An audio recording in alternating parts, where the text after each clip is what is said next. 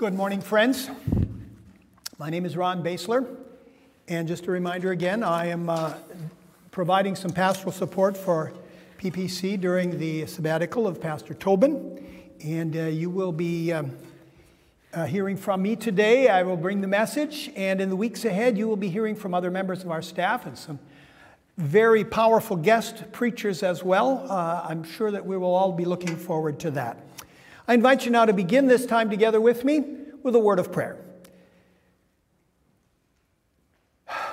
May the words of my mouth and the thoughts of our hearts be acceptable in your sight, O Lord, our strength and our Redeemer. Amen. Once upon a time, before the pandemic, my wife and I enjoyed going to the movies. Maybe someday we'll go again. Have you ever gone to a movie and when it was over, you left the theater angrily muttering, ah, that movie had no ending? now, of course, the movie had an ending, but it wasn't a very satisfying one. Today is Palm Sunday, the beginning of what is traditionally called Holy Week. Coming to the story of Palm Sunday and Holy Week is a lot like seeing that movie. It has a very unsatisfying ending. Holy Week starts high and ends low. Holy Week starts today and it ends Saturday night in a cemetery. That's the story of Holy Week. Now, you and I would like to hurry through Holy Week and get right to Easter. But Easter is a new week Easter is the start of God's new story. We could say Easter is the first day of the new creation. Easter is the story of what God does for our world. And Holy Week is the story of what our world does to God. It's the story of what the world does, what you and I do when we're confronted with the powerful love of God and the story doesn't have a pretty ending. Now, we all like pretty endings, and that's why Hollywood will always keep cranking out romantic comedies. But sometimes the hard stories can help us understand ourselves and our world. Sometimes the hard stories can teach us important things about our own lives. This morning, we're going to be thinking about power. Power. How would you define power? According to the dictionary, power is the ability to get something done, the ability to reach an objective. Think about how power is expressed in our world. What kinds of power can you name besides solar power and wind power? Of course, there's military power, pocketbook power, prestige power, political power, relationship power, love power, this morning, I want you to think about the world's power and God's power. How are they the same? How are they different? And most importantly of all, what kind of power are you betting on for your life? The first Palm Sunday was an illustration of power. Now, you remember the details. Matt read them earlier from the Gospel of Mark. Jesus rides into Jerusalem on a donkey. The huge crowd greets them. People throw their cloaks out on the street for him to ride on. They wave palm branches and they shout, Hosanna to the Son of David. Blessed is he who comes in the name of the Lord. It's a nice Sunday school story. Do you realize how gutsy Jesus is being here? How, what a gutsy move Jesus is making. Make no mistake, what Jesus is doing here is a clear challenge to the religious and political powers of the day. First of all, he prepares to enter the city on the back of a donkey. That's no accident. A thousand years earlier, during the golden age of Jerusalem, of Israel, on the day that Solomon, son of David, was crowned king, guess how Solomon entered the city? Bible said he entered the city riding on a donkey. And so we won't forget that. Matthew reminds us, the gospel writer of Matthew reminds us that the prophets had announced that when the greatest son of David, the Messiah, finally comes, he would enter the city on a donkey. The Oscars are coming up again, and in pre COVID Hollywood, on the uh, night of the Oscars, all of the celebrities walk in on a red carpet.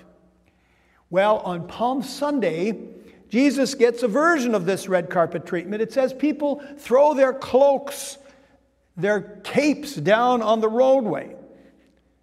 Now, another interesting detail when you read the Old Testament, 1100 years earlier, when Jehu was crowned king of Israel, the people threw their coats on the highway to honor him. So, without saying a word, Jesus is announcing to the citizens of Jerusalem, Your king is coming. I have the power. It's a nice picture. We love to tell the story. We have the, you know, if it was pre COVID, we would, or post COVID, hopefully, we'll have people with palm branches waving, and we love to tell the story. But we forget that there already was a power in Jerusalem. Rome had invaded Israel, Roman soldiers had taken over the country, and the ultimate power in Jerusalem was Rome, and the ultimate power of Rome was Caesar. So here's the scene. Just imagine it. Jesus mounts the donkey outside the city limits on a high hill near a village called Bethphage. Now, the parade route, if you've ever been there, it winds down a long slope to the valley and then winds its way back up to the city walls of Jerusalem. And everyone can see the parade, including the Roman soldiers from their fort on the high ramparts above the city. Now, what were they thinking about this claim to power? Did they get it? Did they understand what was going on? Oh, you bet they did. For one thing, the palm branch was a symbol of Israel. So waving the palm branch is like waving the national flag. So here is a guy riding into an occupied city on a symbol of kingship, surrounded by an exciting throng of adoring people that are waving the national symbol of their country. And as the crowd gets closer, the soldiers can hear what the crowd is saying. They are shouting, Hosanna to the Son of David. That is, save us, O Son of David. Now, if you're under Roman rule, you're expected to say, Hosanna, Caesar. Caesar's the one you see who claimed to give you what you needed security, protection, life. So the soldiers see this mass of people. They are waving the national flag, uh, adoring this donkey rider, and looking to him for hope and salvation. They can't help but see this as a challenge to Rome's superpower. Now, the fact of the matter is, Jesus challenges everyone's addiction to worldly power. Even you and, you and I, we Christians, are challenged. You know, when it comes to power, we Christians, we can't help ourselves. When you and I think about our future security and our happiness, our first thoughts often go to the world's powers. My job security, we fret about the economy, about the stock market, the strength of our military, the effectiveness of our border control, as if these can guarantee our future. We're so hooked on the world's definitions of power, we can't even see it any other way. So, most of the people lining the streets on that first Palm Sunday, they were not really much different. Like us, they thought of power mostly in the world's terms. They were afraid of the Roman Empire. They were fed up with the foreign soldiers in their streets, and what they wanted was an empire of their own, the Jewish empire. And they thought, hey, descendant of the great King David, lead a revolution, gather the troops, and let's get these foreigners out of here. Let's take our country back. The crowd wanted Jesus to use his power to give them worldly power over their lives. Why else do you think they were less than a week later shouting, Crucify him? They were disappointed. Power, powerlessness, hasn't this year forced us all to think about those themes? Quarantines, lockdowns, mask mandates, protests, insurrections, mass shootings. Questions of power and powerlessness have rattled our lives. So today, as we begin Holy Week, it's appropriate to rethink this whole business of power. Now, many of you, many of us have been doing the Lenten study, Where Your Heart Is. And the week six lesson focuses on the question of power. So, I invite you now to take a look at those seven verses from the Gospel of Mark, chapter 9. We're going to look at those verses now. They left that, they, Jesus and his disciples, left that place and passed through Galilee. Jesus did not want anyone to know where they were because he was teaching the disciples. He said to them, The Son of Man is going to be delivered into the hands of others. They will kill him, and after three days he will rise. But they did not understand what he meant and were afraid to ask him about it. They came to Capernaum. When he was in the house, he asked them, uh, What were you arguing about on the road? But they kept quiet because on the way they had argued about who was the greatest. Sitting down, Jesus called the twelve and said, Anyone who wants to be the first must be the very last and the servant of all. He took a little child, whom he placed among them Taking the child in his arms, he said to them, Whoever welcomes one of these little children in my name welcomes me. And whoever welcomes me does not welcome me, but the one who sent me. Interesting, powerful words. A couple things strike me. The 12 disciples had been traveling with Jesus for nearly three years. Yet when he speaks plainly to them about what's up ahead, it says they don't understand and they're afraid to ask him for clarification. I personally think they didn't like what he said and they didn't want to understand. I think we have a lot in common with those disciples. Instead of taking to heart what Jesus says, we close our ears. We kind of go blah, blah, blah, blah, blah, huh? That kind of thing close our ears and talk about the pecking order. We fuss about who gets to call the shots. We argue about who has the power, who is the greatest. Ah, uh, yeah. Well, Jesus clearly said that his mission involved death. Following him involves death for us too. Not necessarily a physical death, though the world has seen plenty of Christian martyrs. To follow Jesus, first of all, is to die to self. That is to say, when you follow Jesus, he will teach you, first of all, that you are no longer the center of everything. Life is not about you. To follow Jesus is to die to self. Secondly, to, die, to follow Jesus is to die to the world.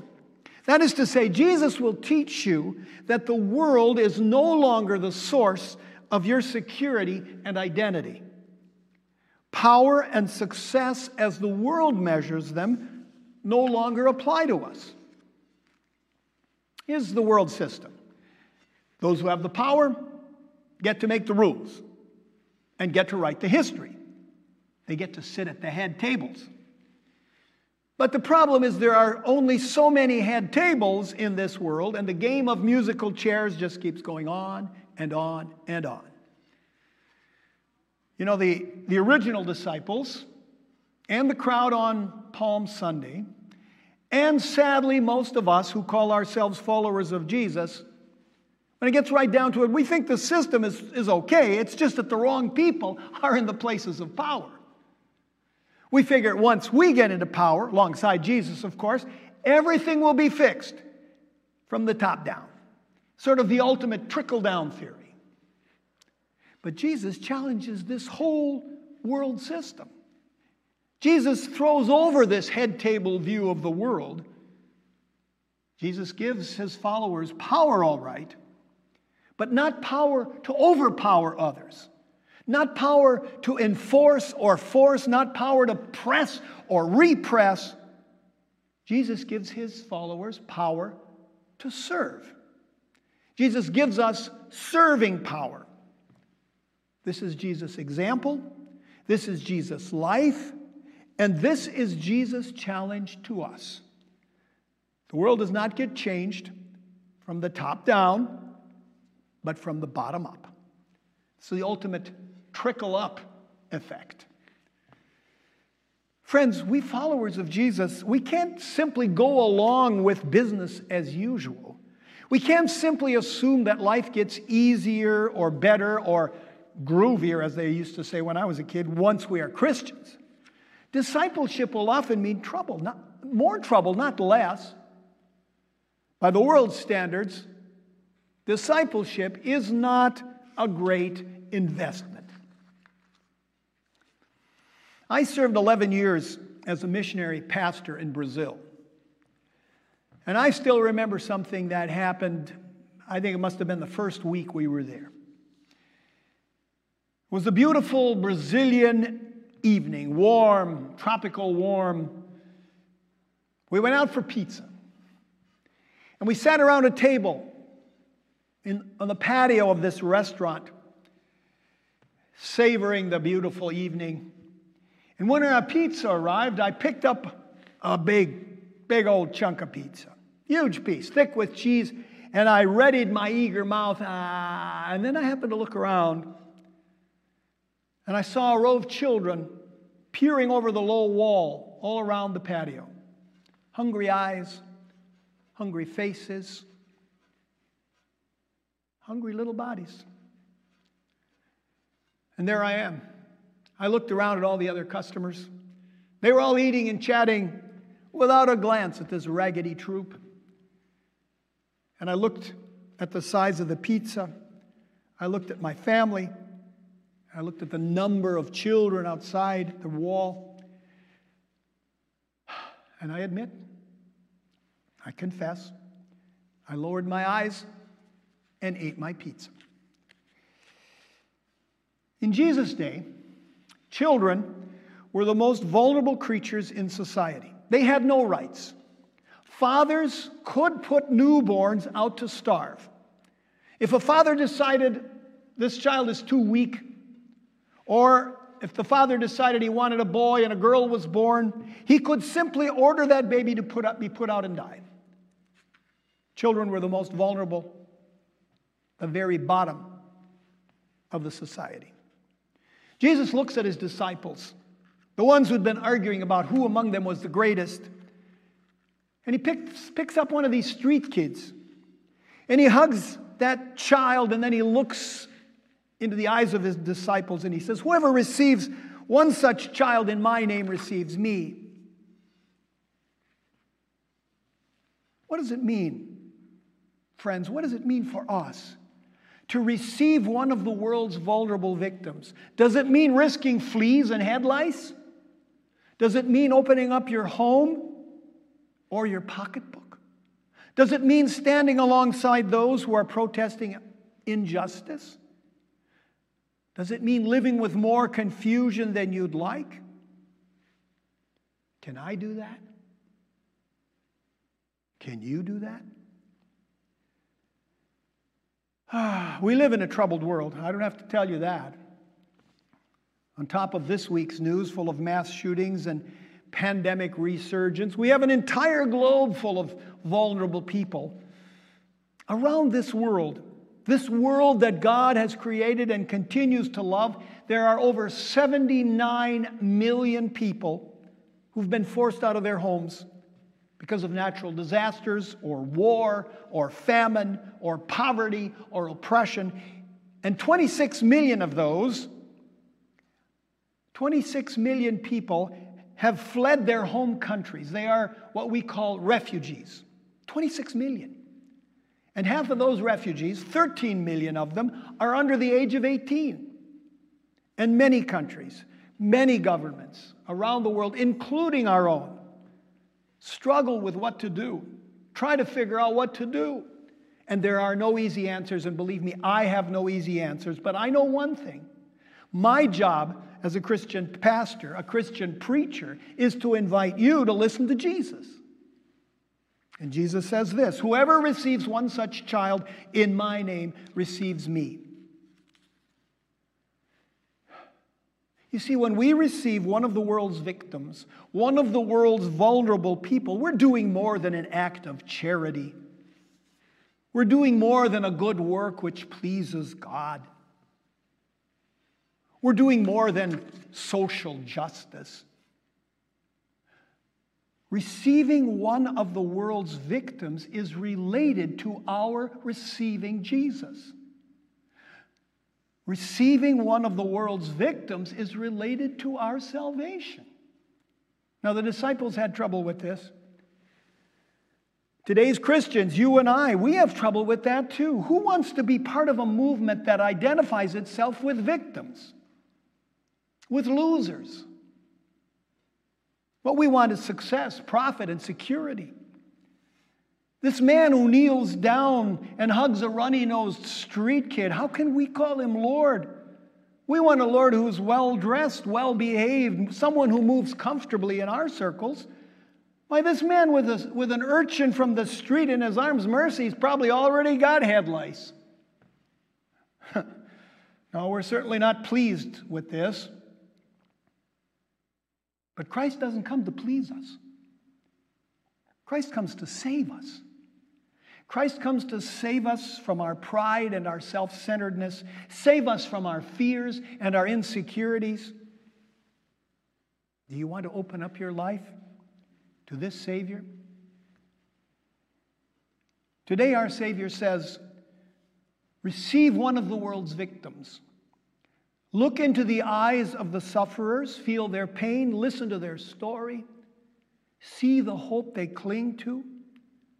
Leave behind your dreams of greatness or success. Leave behind your preoccupations with yourself. Here is the promise that Jesus gave and is giving to you today. Make room in your life for the other, and Jesus too will enter in. Amen. Let us pray. Oh God, you challenge us in so many ways. We know we know how we often cringe, how we often hang on to our claims of power, our desire for power. Remind us again, O oh Lord, that you give us power power to serve, power to care, power to love. May your power continue to move us, to shape us into the people you wish us to be. Thank you, God, for your willingness to go all the way to make that love and that power real in our lives. Amen. Amen.